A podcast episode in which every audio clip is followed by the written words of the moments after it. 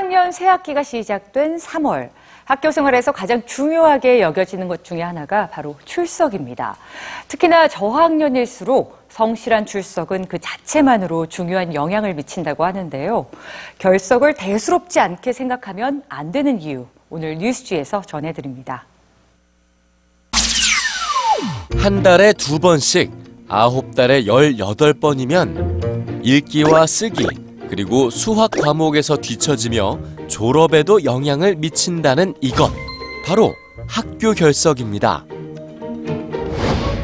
결석을 하지 말자는 미국의 공공 캠페인은 학교 생활에서 가장 중요한 건 꾸준한 출석이라고 강조하지만 부모들의 인식은 다릅니다.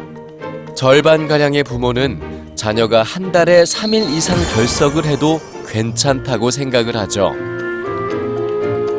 하지만 부모들의 생각과는 달리 한 달 두 번의 결석만으로도 아이들의 학교 생활은 위축될 수 있습니다.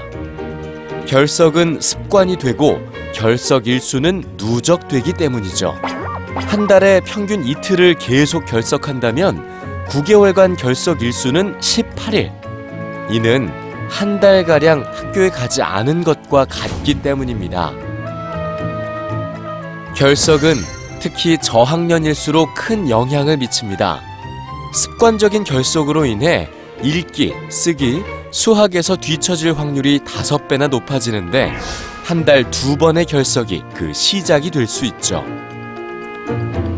개학 직후 결석률이 크게 높아지는 독일. 휴가 비용이 높은 방학 중 성수기를 피해 휴가를 떠나기 때문인데요. 학기 중 가족 여행으로 인한 결석을 학교에 대한 의무와 부모의 책임 위반으로 보고 벌금을 부과하는 도시들이 늘어나고 있습니다.